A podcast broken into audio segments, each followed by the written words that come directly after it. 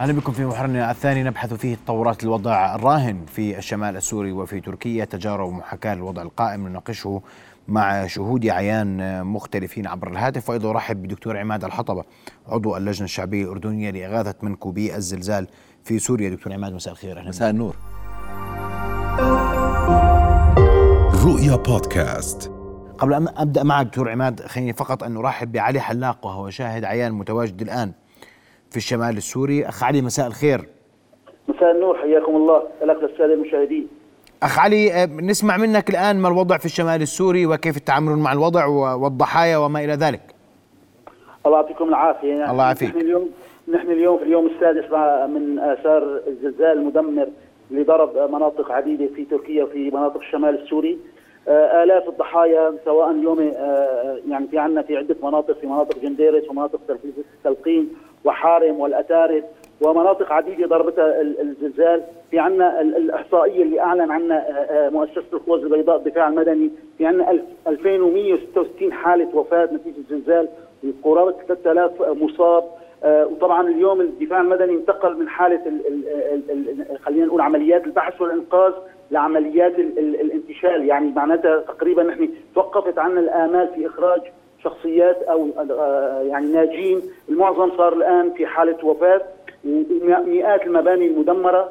وأيضا الأمر الأخطر اللي هو أنتم في عندك ناس الآن كثير موجودين في مباني عديدة تحتاج من خلال آه، الكشف عنها من خلال هزات ابتدائيه ممكن تسقط في أي لحظة. فيحتاج جهود كبيرة تكون فيها نقابة مهندسين ومختلف فعاليات المجتمع المدني لمساعدة الناس ويكون يكون في عندنا إقامة آمنة للأشخاص اللي موجودين. وفي مئات العائلات آلاف العائلات الآن أيضا إضافة للعائلات السابقة صارت في الخيم نتيجة إنه مبانيه الآن غير صالحة للسكن بيترافق مع خوف من الهزات الارتدادية اللي على الساعة متواصله في المناطق حاليا. لا لا بتشعروا بالهزات الارتدادية اخ علي؟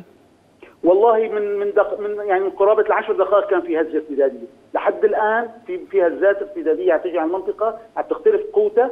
وشدتها من أربع درجات لخمس درجات ولحد الآن في كثير من الناس ما عم تقدر ترجع بيوتها نتيجة الخوف حالة الخوف اللي عم يعني عم لازم كثير من الناس لأني أيضا مثل ما عم نشوف إنه في كثير من وسائل الإعلام الخبراء اللي عم يحكوا على وسائل الإعلام إنه ما زالت المنطقة خطيرة وأحد التقارير اللي ظهرت على بعض وسائل الإعلام إنه المنطقة الآن هي منطقة عاصفه زلازل فيحتاج حقيقة الناس مساندة ودعم في هذه الظروف الصعبة.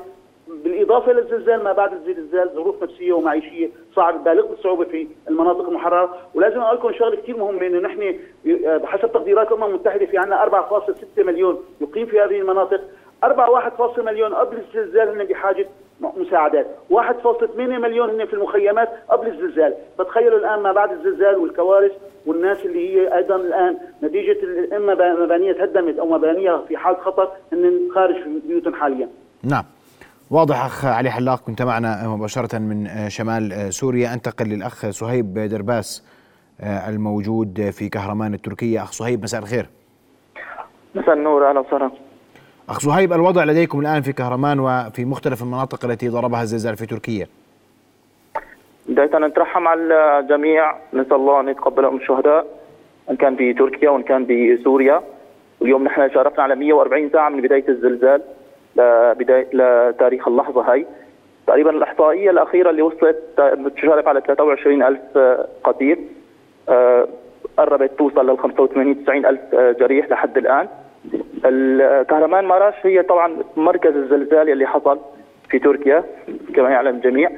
آه، بداية نحن انطلقنا كحافلات كاتحاد طلبة سوريين انطلقنا للمناطق الجنوبية لإغاثة الناس آه، الموجودة والأخص الأخوة السوريين موجودين اللي كانوا موجودين بمراش بالإصلاحية بغازي أنتاب بهاطاي بالمناطق الجنوبية بشكل عام. هي المدن المنكوبة يلي أعلنوا عنها هي عشر مدن منكوبة. الوضع يعني مأساوي بكل ما تعني الكلمة. آه، ما شهدنا يعني قبل هيك. يعني طبعا نحن أنا خرجت من حلب وشفنا الموجود كان بحلب وبسوريا بشكل عام. وصلنا ل ل لتركيا بالزلزال اللي صار آه، ما شاهدناه.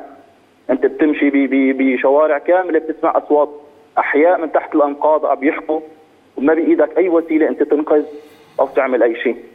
طبعا إحنا لما توجهنا المناطق الجنوبية من بداية اليوم الأول آه، نسقنا مع منظمة افاد هي هيئة الكوارث التركية هيئة إدارة الكوارث التركيه مع الهلال الأحمر التركي ومع التنسيق مع إدارة الهجرة.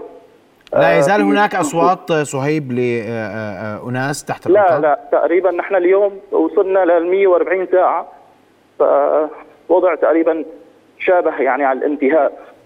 بس من من تقريبا من من ساعة تقريبا يعني أخرجوا طفل من ولاية هاتاي عمره 10 سنوات صار له تقريبا 137 ساعة بالضبط. كان والحمد لله طلع على قيد الحياة. يعني لا تقنطوا من رحمه الله نسأل الله يعني اخراج الجميع الفرق يعني اللي تعمل اليوم الفرق اللي تعمل أخ صهيب اليوم في في عمليات إنقاذ هل فقدت الأمل من العثور على أحياء بعد مرور هذا الوقت؟ ومتى من المتوقع أن يتم الاعلان عن وقف عمليات الإنقاذ؟ آه كمسؤول هيئة الكوارث آه نحن شارفنا على انتهاء عمليات الإنقاذ قريبا آه ممكن نحن اليوم نعلن عنها بكرة بعد بكرة الله أعلم بس حاليا ست مدن آه تم آه يعني تم آه انتشال الأحياء إن كان وإن كان الاموات من تحت الأنقاض. ست مدن. حاليا باقي سبع مدن. ممكن بكرة أو بعد بكرة إن شاء الله يتم الإعلان عن إخلاء الجميع يعني. نعم. أشكرك الأخ صهيب درباس كنت معنا مباشرة من كهرمان التركيه وأعود لك دكتور عماد. والأردن يشارك في جهود لإنقاذ ما يمكن إنقاذه والمساعدة في عمليات الإنقاذ والوقوف إلى جانب الشعبين السوري والتركي في هذه الأزمة. وأنتم شكلتم لجنة لإغاثة منكوبي زلزال في سوريا. الوضع عندكم كيف يمكن الناس التبرع والتقدم بالمعونات للسوريين؟ وضمانة وصول هذه المعونات لسوريا. الحقيقة أنه إحنا اللجنة تشكلت من مجموعة من الهيئات المرخصة في الأردن والمنتديات. هي جهد شعبي إلى حد كبير لكن الهدف منها تسهيل عملية التبرع لأنه يعني إذا واحد بدي أحكي لك قصص والقصص كثيرة. يعني سيدة إجت حاملة كيس في علبتين سردين وعلبتين حلاوة وعلبة مرتديلا بدي أقول أتبرع فيهم لسوريا. صعب أقولها روحي على الهيئة الخيرية مثلا. اللي هي موجودة في تبوك فإذا صارت هاي المنتديات البلديات الكنائس عمالها تستقبل هاي التبرعات وبتجمعها. والآن بيتم دراسة يعني بالتعاون مع الهيئة الخيرية الهاشمية. بنحاول نجد البدائل الأكثر سهولة لإيصال هذه المساعدات للاشقاء في سوريا. طبعا إحنا مركزين على الاشقاء في سوريا دون أن يعني ذلك إلا إنه إحنا نشعر بالأسف. ونشعر بأنه موقفنا الإنساني هو إلى جانب كل المصابين، لكن الظروف اللي أنت بتعلمها اللي بتتعلق في سوريا هي بلد محرومة لها فترة حرب ناس مشردين، فبالتالي فرصهم في الحصول على مساعدة هي أقل، الوشائج التي تربط الأردنيين بالسوريين أيضا كما تعلم هي علاقة قرابة وعلاقة دم، لذلك نجد استجابة عظيمة من الناس ونتعاون مع الجهات المعنية مع النقابات. يتم إيصالها جميعا للهيئه الخيرية الهاشمية. حتى الآن نعم. يعني يتم ايصالها للهيئه الخيرية الهاشمية. لكن أنا بعتقد إنه لابد من يعني إعادة النظر بهاي الآلية. لأنه مهما كان حجم الهيئة أمام الاندفاع الشعبي اللي موجود واللي مطلوب يعني الإمكانيات محدودة. لابد من يعني توسيع مظله عملية النقل على لأنه إحنا دولة جوار يعني المفروض الحدود تكون مفتوحة. التنظيم جميل لكن أحيانا بعض الفوضى مقبولة لأنه المطلوب اليوم إغاثة. وزي ما سمعت يعني أنت تخيل إنه ناموا السوريين اللي كانوا في الحرب ال 11 سنة ناموا بالليل صحوا الصبح امبارح بيحكي الأمم المتحدة في خمسة وثلاثة بالعشرة مليون مشرد في سوريا جداد غير اللي تشردوا بالحرب. ما في دولة في الحالة العادية مش في حالة حرب تقوم بالعناية في هؤلاء إحنا بصفتنا دولة على الحد المفروض إنه يعني التنظيم جميل وإحنا بنحب التنظيم لكن أنا بعتقد إنه يجب إعادة النظر بالآليات والتساهل أكثر في عملية نقل المساعدات باتجاه سوريا. نعم. بدي اشكرك كل الشكر دكتور عماد الحطب عضو اللجنة الشعبية الاردنيه لإغاثة منكوبيه الزلزال في سوريا. أشكرك على حضورك. شكرا معنا اذا في هذا المحور استمعنا لشهود عيان واستمعنا أيضا لعضو اللجنة الشعبية الأردنية لإغاثة منكوبيه الزلزال في سوريا للحديث حول التبرعات وآلية إيصالها لسوريا. شكرا لك مرة أخرى دكتور عماد.